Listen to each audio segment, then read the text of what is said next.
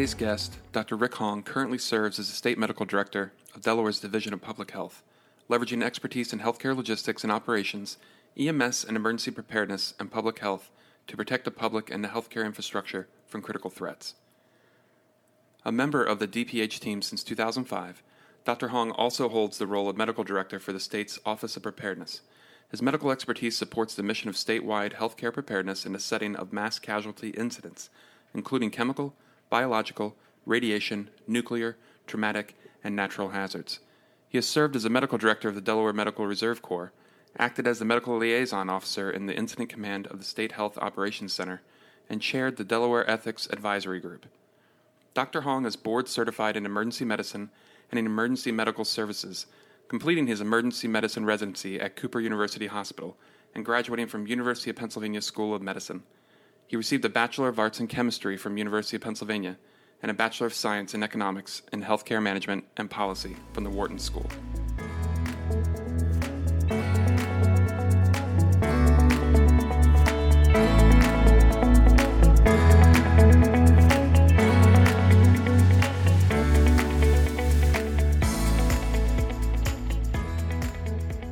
Hello and welcome back to the DHINcast podcast. I'm Garrett Morosky. I'm one of the business relationship managers with DHIN. I have with me joining me Mike McDonald. He's also business relationship management manager as well for New Castle County. And we have Stacy Schiller. She is our head of marketing and public relations for DHIN. How are you folks doing? Great to be here, Garrett. Awesome. And we have our special guest returning, Dr. Rick Hong. He is the state medical director of Delaware's Division of Public Health and we're here to speak with him again, following up from our end of March podcast regarding COVID 19. And how are you, sir? I'm doing fine. Thank you for the invite once again. Obviously, a lot has changed, and that's what we wanted to get an update. And just to start it off, what has changed so far in the fight against COVID since we last spoke towards the end of March?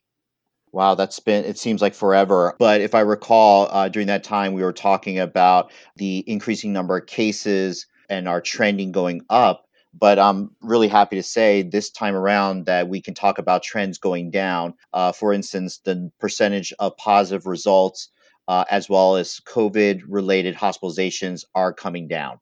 Outstanding. That's great news because that, that was the whole thing of flatten out the hockey stick and get to flatten the curve, right? Um, yep, and we definitely saw that, and um, you know things are starting to open up a little bit. But I, I appreciate this opportunity to talk about reopening the economy and trying to get back to our normal lives. Well, great, and and that's the thing too is that as we approach, uh, you know, the pr- proposed phase two date, uh, what are some things that Delaware citizens need to know? So, even though we are reopening, people have to realize that the virus is still out there. So, the reopening does not give us a sense of calmness because we need to continue to practice appropriate infection control measures to allow the reopening to progress to finally that we can reopen 100%. So, you know, very excited that we are able to go to phase two, which is starting on Monday, the 15th. But again, the reason why we're able to do so is that people are still following uh, what needs to be done to prevent further spread of disease. So I want to thank the you know the the public out there for continuing uh, to do what you need to do so that we can go to phase two. Thanks, Dr. Hong. It's, it's very exciting to see us progressing the way we are, uh, moving through the phases. A lot of people have voiced concerns about the effectiveness of wearing masks in public spaces, especially as we're progressing through the phases. Uh, some people may think, well, do I really need to wear a mask anymore? Can you explain how the masks are helping against the spread of COVID? Absolutely. So we're talking about face coverings in public. So we're not talking about someone who's sick and actively coughing. We're talking about just general face covering use in public.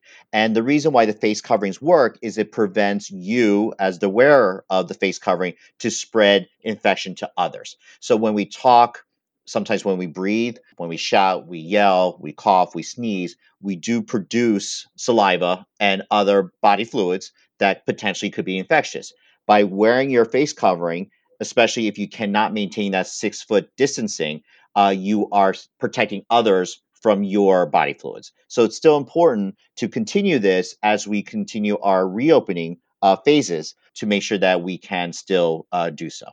That's great, Dr. Hong. And one of the follow ups I would have to that is when do you foresee us being able to stop wearing face coverings? Will it be based on hospitalizations? Will it be based on number of positive cases? Will it be based on the availability of a vaccine? what do you predict with that?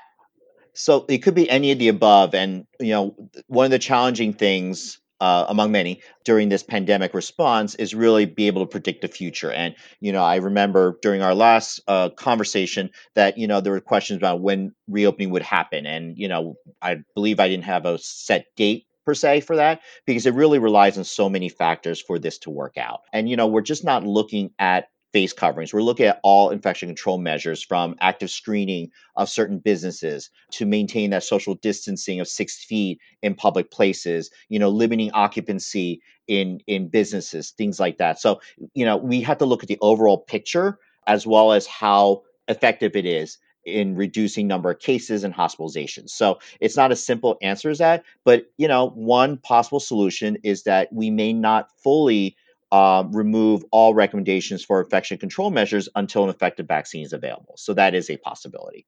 Okay, and given that we were trying to flatten a curve, you know, how has the Delaware hospital system fared so far during the COVID nineteen crisis? Uh, yes, and you know, I, I first want to give out a shout out to our hospital healthcare partners because really um, we as public health would not have been as successful uh, with this pandemic response if it weren't for their cooperation their expertise their support during all this. The hospitals did fairly well. Uh, we were tracking hospitalizations. We were tracking capacity at the hospitals on a daily basis so we can plan ahead if we notice a sharp spike in hospitalizations uh, if resources are needed. And some hospitals saw an increase in COVID hospitalizations.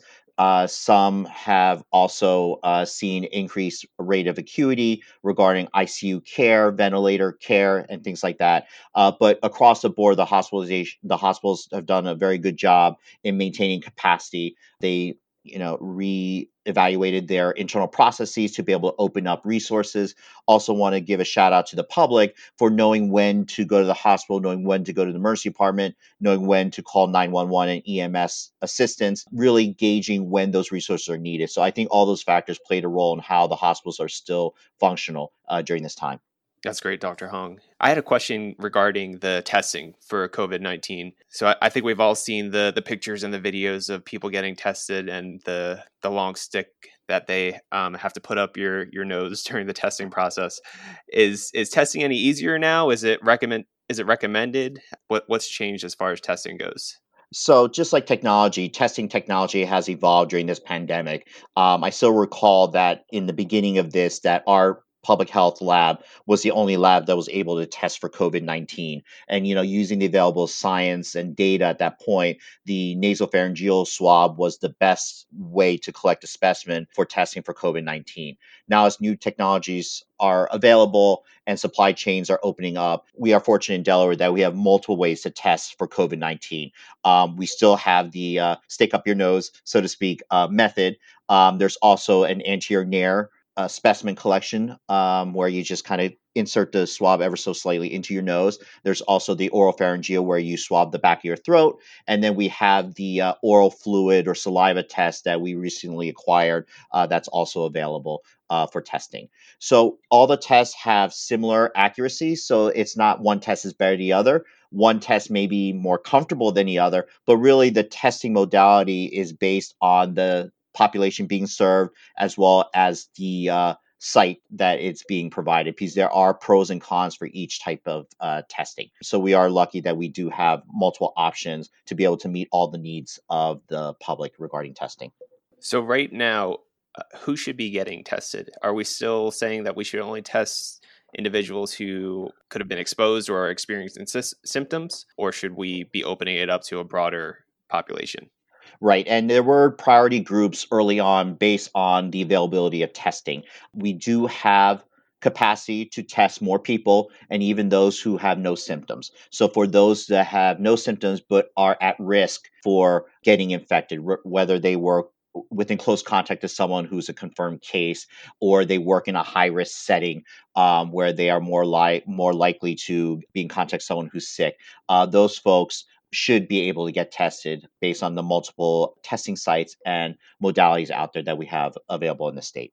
So basically, like people that should f- for sure go get tested are, you know, the frontline people that have been helping us out as a society, like grocery store employees, things like that, correct? Yes. Um, but however, I have to warn people that the test does not release your uh, obligations to still be safe and still follow our infection control measures. The Right. testing just gives you the result at that point in time. So it just tells you when you were tested, you were negative.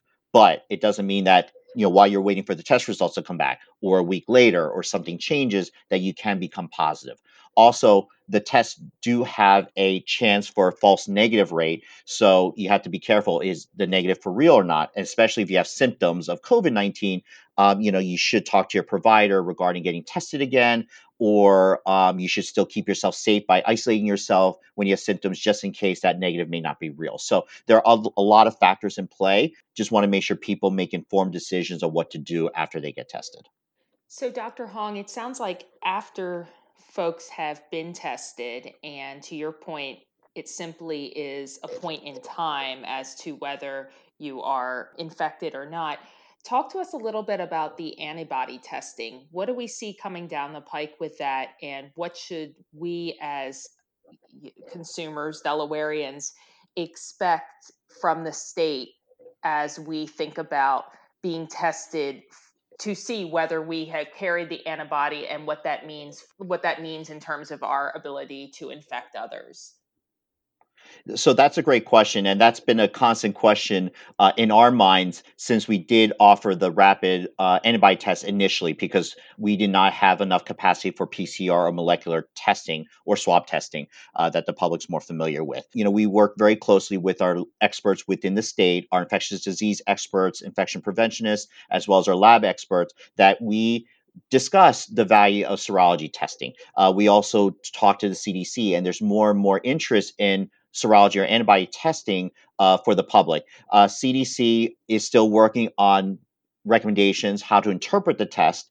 Um, so I guess the answer is is that the serology test is out there. Our state lab offers it. Um, but also commercial labs as well. But you have to be careful on how to interpret the test. So many antibody tests have two types of antibodies they're checking for. They're the IgM and the IgG. The IgM may imply an acute or a current infection, whereas an IgG uh, may imply a previous exposure. That's all we can really say about the interpretation of the test. So we can't say with confidence right now that if you have an IgG alone, that means you've been infected and you're fine and you're immune. There's still some research needed to link the IgG test to immunity, but I'm eager to see what uh, develops uh, in the near future. And just to tie into the antibody test and perhaps, you know, where people are actually getting their information from. Like there's been rumors out that because the virus has mutated a couple times that maybe one antibody test may not be as accurate for a certain mutation of the virus. Is this true or is it still just a good practice that to build information for the CDC data and state data that people should really probably go out and get the antibody test as we move forward? So I think the antibody test is helpful regarding some idea of previous exposure. And, you know, we appreciate more and more data out there because we do need to learn more about this antibody test. But again, from the public's point of view, you can't assume that you are immune uh, and you can't get sick again. You know, it could be related to the mutation, or the fact is is that the body just stops building the antibody response after some period of time, just like um, after a vaccine. So, you know, having an IgG I, I could see making people feel good, but it should not allow you to stop wearing face coverings or going out in public and not social distancing and things like that. So people should still be cautious regardless of what the antibody test shows. But I'm eager to see maybe the IgG could imply immunity, but I think more studies need to be done. But you know, for those that want the antibody test, it is out there. Like I say, you just need to go to your family doctor, request uh, blood drawn. Uh, that could be sent to a commercial lab, or specimens could be sent to the state public health lab as well, uh, if you would like to see regarding the IgG. But I caution on what the actual value of the result would be at this time. Okay. And I know our governor yesterday released a statement saying that they they're starting to recommend that people go out and get testing. And that includes should that include asymptomatic people as well? Yes, and I uh, think that, why? yeah, and I, I think um, because we do have the capacity within the state to test more than just symptomatic people, that for those that want to get tested, you should get tested. But again, that's just a point in time. It does not mean that you are protected forever throughout this, at least through this pandemic. but that if you are positive, that you need to react appropriately. So if you are positive, you need to isolate yourself. Depending on the situation, it may be 10 days. Depending on your exposure risk, it may be longer. So, you know, hopefully people will do the right thing. It's not just about the testing, but it's also what you do while you're waiting for the test, as well as what you do if you do get a positive or negative result. Everybody in the public in general is looking forward to a vaccine to help us move forward with COVID crisis. There's many that are being developed right now. Of the ones that are being developed, which do you and the state and perhaps the CDC think are the most promising coming down the pipe? And when do you think we could expect having a viable vaccine ready for public use? So that's a good question. We are eagerly waiting for the vaccine because we truly cannot surpass this pandemic without a vaccine of some sort. After speaking with the federal government multiple times, uh, there is a potential for a vaccine to be out in October but again, it has to go through its testing process. We have to make sure it's effective. Uh, so this is something that's very serious. It's not something that they want to put out a vaccine, not sure, not know um, whether it's going to work or whether it's going to hurt people or not. Uh, so you know, we do have to respect the time that it takes to get a vaccine out there. Uh, if we recall from H1N1, it did take some time for that vaccine to come out. So we are looking forward to potentially in October and we are preparing our staff to be able to release the vaccine uh, if it is available in October. But things do happen. And like I said, I'd rather have the vaccine be delayed to make it more effective or safe versus just putting something out there quickly just to get it out there. Right. And total sense. And we're also, as a, as a community, I think, getting used to the social distancing, which has helped lower dramatically the number of cases. So we're going to be in this for a while. Yeah, unfor- yeah, unfortunately, I think you're right. But as long as the public continues to do its part, they're doing a great job now. As we are seeing decreased trends in um, hospitalizations as well as positive cases. That you know we'll just stick stick with it, and we'll we'll do this together. And you know, hopefully, once we continue to reopen, that we don't go backwards. And can you talk a little bit about misinformation a little bit and like the ways the state recommends people stay informed to protect themselves against COVID nineteen? Yes, and you know it's it's hard to say what is true and what is not true because we're still learning about this virus. So there are a lot of differing opinions on the virus itself. For instance, there's the different opinion how it's transmitted. There's differing opinion how long it survives on the surface, on the outside of the body. You know what symptoms could be presented, how to treat it. So you know we do have a coronavirus website that's been up for quite some time uh, during this event, and we try to put up the most updated or up to date information factual information on there. So, folks, please uh, visit our coronavirus website. It's www.de.gov forward slash coronavirus. Um, always look to the CDC as well too as a reference uh, World Health Organization as well too is a reliable source as well. Uh, but again, people have to understand that there's still some science out there that needs to be discovered regarding this virus. So there may be differing op- opinions, information, and you know we are going to be reactive to some new information out there. So one day we might be saying one thing, and the next day we might be changing our recommendations. And again, I appreciate people's patience on this, but we want to give you the the best information out there and give you the most appropriate recommendations based on that information. Great. And speaking of the World Health Organization, I know a few days ago they actually released a statement saying that it is not as easily caught, I suppose, on surfaces. Can you explain that to, to the public? Because I, I still don't want people to, you know, hear that and then say, oh, I don't have to wash my hands as much. I don't have to, uh, you know, disinfect and use hand sanitizer. I mean, what do you think? Yeah, and correct. I think the the important piece to that is that it may not be as bad. So, you know, we're still not sure, but definitely it's not 0%. So people still have to continue hand hygiene, you know, covering your mouth when you cough or sneeze, face coverings to reduce spread of uh, saliva, you know, staying away from each other, at least six feet distance. So all these still are in play regardless of what the World Health Organization is saying. It doesn't change any of our recommendations. Recently, current events there's been a lot of protests over the George Floyd tragedy. Should people who participated in the protests get tested for COVID 19? If so, why? So, you know, I don't want to just focus on protesters. I think anyone who is unable to maintain social distancing safely and not use face coverings or around people who are not using face coverings, they are at increased risk. So it's not just during protests, but you know, maybe it's a family gathering, maybe it's a wedding, maybe it's a uh, another large gathering of some sort that you know if you find yourself or folks in a situation where they could not maintain that social distancing of six feet and people were not uh, wearing face coverings at all times then you need to consider yourself at risk. Um, so protests would be an example of such thing. So we would recommend testing be done uh, to make sure that you are not infectious. And again we are seeing you know situations where you don't have to have symptoms uh, to be infectious that you want to make sure that you are safe in your home, you're safe around other people. And for those that are protesting, you know, I want you to be practicing your constitutional rights safely as well too. I don't want you to spread any infections. I want to make sure that you are healthy as well too. Uh, so if you feel you need to get tested, please uh, visit our website, coronavirus website, because we do have a list of testing sites, or you can visit your uh, primary care physician or provider as well to get um, an order to get tested. Thank you, Dr. Hong in regards to contact tracing. A lot of people hear that word and uh, it sounds kind of scary to them. I was wondering if you can explain how it's being used in Delaware and um, how it's reducing the spread of COVID. Right. So contact tracing has been shown to be effective in really reducing further transmission infection. So what it entails and you know maybe it's better if i just describe the process. So we identify someone who tested positive. So that's considered the case. So a case investigation is performed. So we ask many questions including you know um, uh, medical history uh, but more importantly related to contact tracing. We do ask who have you been around? Who potentially could have been infected or exposed by you while you were infectious or sick? So we get a list of names and then afterwards we contact those folks and just kind of let them know that you potentially could have been exposed to an infection that you should do X, Y, and Z. So for COVID 19, we would say you should um, self monitor, make sure you don't develop symptoms. You should quarantine yourself, um, stay away from others for at least 14 days.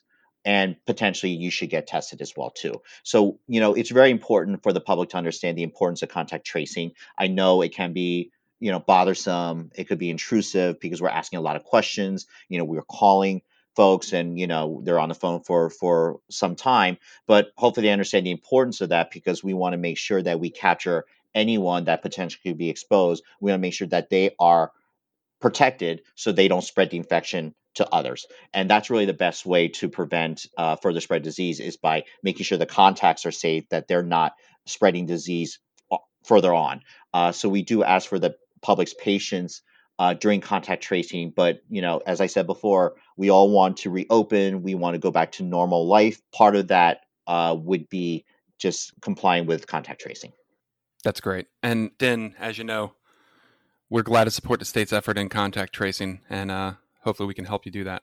Yeah, and I appreciate the partnership with DHIN because we do need your help as well as help of others, including the public, uh, to make contact tracing successful and effective and you know as we proceed you know we're we're building our contact tracing capabilities uh, because we want to make sure that every case that we identify we do a complete or an effective contact tracing process. So and i'm hoping people understand that's also for their own safety that if we called you and informed you that you potentially could be exposed you don't want to spread that to your loved ones your family your friends uh, your coworkers and so forth. So it really should be considered a win-win situation. Again we don't want to be uh, the reason why others are sick yeah, we really appreciate it, Dr. Hong. Last thing I wanted to say in closing is perhaps you could maybe give an example of we know you've explained definitely where we are right now.